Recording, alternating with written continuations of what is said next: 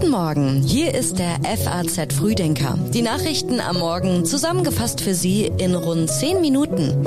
Heute ist der 24. Januar und das sind die Themen für Sie an diesem Dienstag. Der neue Bundesverteidigungsminister trifft den NATO-Generalsekretär. Außerdem Thema heute, es geht um irritierte Blicke auf Deutschland, um die Ampel und das Tempo in der Panzerfrage. Und der deutsche Film Im Westen nichts Neues hofft auf eine Oscar-Nominierung. Jetzt zuerst noch ganz kurz die neuesten Meldungen aus der Nacht im Überblick.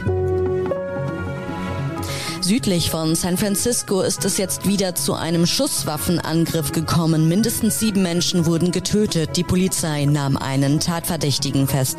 Die USA haben seit langem mit einem gigantischen Ausmaß an Waffengewalt zu kämpfen. Erst am Samstag hatte ein Mann in Los Angeles das Feuer auf Menschen eröffnet. Tesla-Chef Elon Musk versichert vor Gericht, er habe niemals Investoren täuschen wollen. Anleger werfen ihm vor, den Aktienkurs des Elektroautoherstellers manipuliert zu haben. Umweltschützer verklagen die Bundesregierung wegen der Verfehlung der Klimaziele. Der Bund für Umwelt und Naturschutz Deutschland, BUND, verlangt in seiner Klage den Beschluss von Sofortprogrammen, wie sie das Klimaschutzgesetz vorsieht. Die Texte für den FAZ Frühdenker hat Redakteur Sebastian Reuter geschrieben. Ich bin Theresa Salentin. Schön, dass Sie heute wieder mit dabei sind.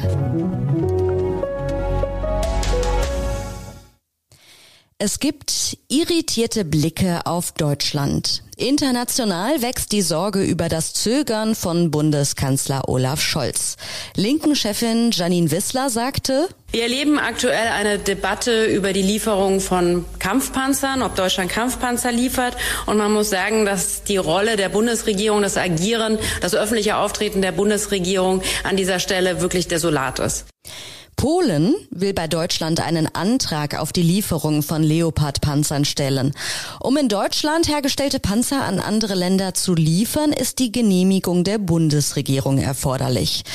Ministerpräsident Mateusz Morawiecki sagte aber, dass seine Regierung die Panzer unabhängig von einer deutschen Genehmigung liefern wolle.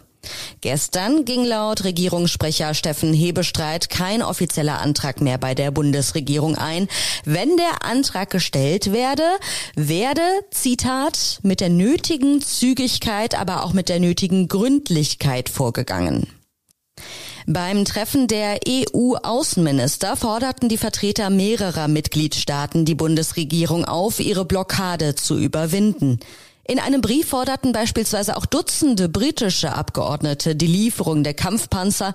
In diesem Moment äußerster Dringlichkeit solle Deutschland seine Position überdenken, heißt es.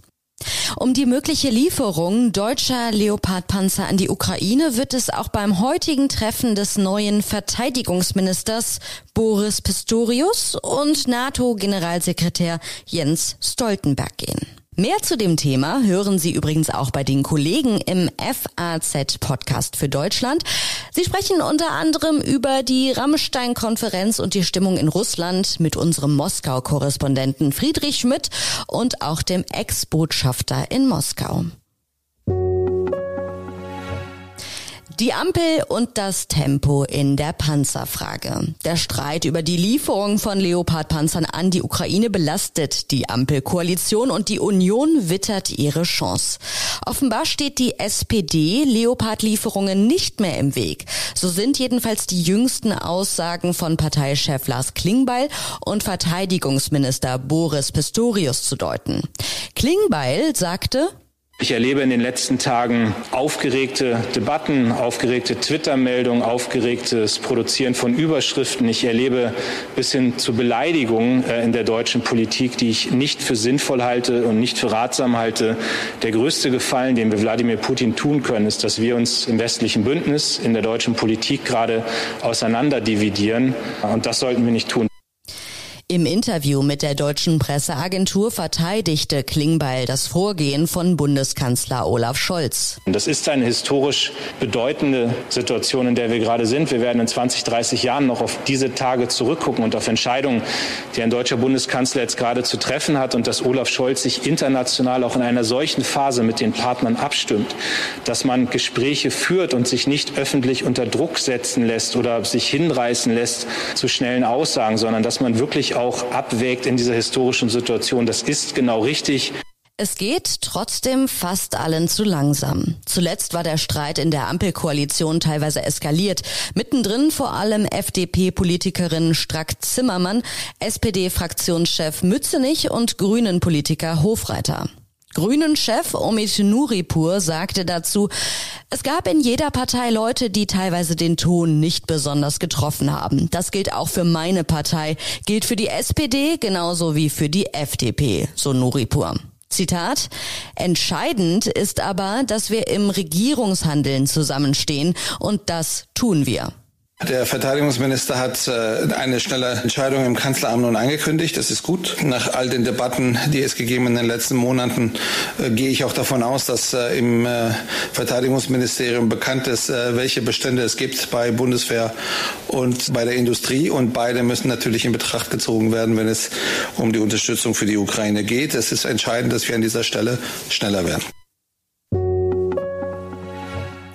Es gibt sensationelle Funde zur Schlacht von Waterloo. Seit Jahrzehnten suchen Forscher Überreste der Gefallenen von Waterloo und jetzt sind einem deutsch-belgischen Team die Gebeine von zehn Soldaten zugefallen. Bei den Ergebnissen, die die FAZ vorab sehen konnte, handelt es sich um Knochen und Schädel von insgesamt zehn Soldaten, unter ihnen vermutlich vier in Diensten Preußens. An diesem Dienstag wird der Fund präsentiert. Die Schlacht von Waterloo ging als jenes Kräftemessens in die Weltgeschichte ein, das vor mehr als 200 Jahren die endgültige Niederlage von Napoleon besiegelte und die Zukunft des europäischen Kontinents entscheidend beeinflussen sollte. Trotz intensiver Suchen auf dem Schlachtfeld waren gerade mal zwei überhaupt gut erhaltene Überreste von Gefallenen der Schlacht gefunden worden. Das liegt vor allem daran, dass die meisten der mehr als 20 50.000 Gefallenen wohl industriell zermalmt worden waren, um Zucker herzustellen. Die jetzt gefundenen Gebeine haben unter anderem mehr als 40 Jahre auf dem Dachboden eines älteren Belgiers gelegen. Wie viel Zuschuss sollen Parteien vom Staat bekommen? Das Verfassungsgericht urteilt heute gleich in zwei Fällen. Am Vormittag geht es in Karlsruhe um einen Antrag der Bundestagsfraktionen von FDP, Grünen und Linken, der sich gegen die Anhebung der Obergrenze staatlicher Zuschüsse wendet. Am frühen Nachmittag entscheidet das Gericht dann über einen Antrag der AfD-Fraktion. Diese sieht durch den Ablauf des Gesetzgebungsverfahrens ihre Rechte verletzt. Die Aufstockung der staatlichen Zuschüsse wurde im Jahr 2018 vom Bundestag mit den Stimmen der damaligen Regierungsfraktionen Union und SPD beschlossen. Die absolute Obergrenze für alle Parteien zusammen wurde dabei von 165 auf 190 Millionen Euro angehoben. Diese Zuschüsse bilden einen wichtigen Teil der Parteienfinanzierung. Sie machen etwa ein Drittel ihrer Einnahmen aus. Verzögert sich das 49-Euro-Ticket weiter? Ob und wann das bundesweite 49-Euro-Ticket genau kommt, ist nicht sicher. Die Länder geben Verkehrsminister Wissing die Schuld. Laut den Verkehrsministern von Bayern und Baden-Württemberg sind die Länder bereit für das 49-Euro-Ticket. Sie kritisieren aber, dass der Bund mit den Vorbereitungen nicht vorankomme. Das hatte auch Ramona Popp zum Beispiel vom Bundesverband der Verbraucherzentrale vor gut einem Monat im Interview mit der DPA kritisiert. Man weiß nicht genau, wann das Deutschlandticket kommt, wer es auf welche Wege bekommt. Und das hat sozusagen diesen Schwung, den es letzten Sommer ja auch gab mit dem 9-Euro-Ticket, das ist jetzt so ein bisschen zerfasert. Wieso geht es also nicht weiter? Verkehrsminister Volker Wissing blieben, wie er sagt, immer noch viele Antworten schuldig. So sei beispielsweise die Frage des Beihilferechts noch nicht abschließend mit der EU-Kommission geklärt. Laut Bundesverkehrsministerium seien hingegen in erster Linie die für den ÖPNV zuständigen Länder für die Umsetzung des Tickets verantwortlich.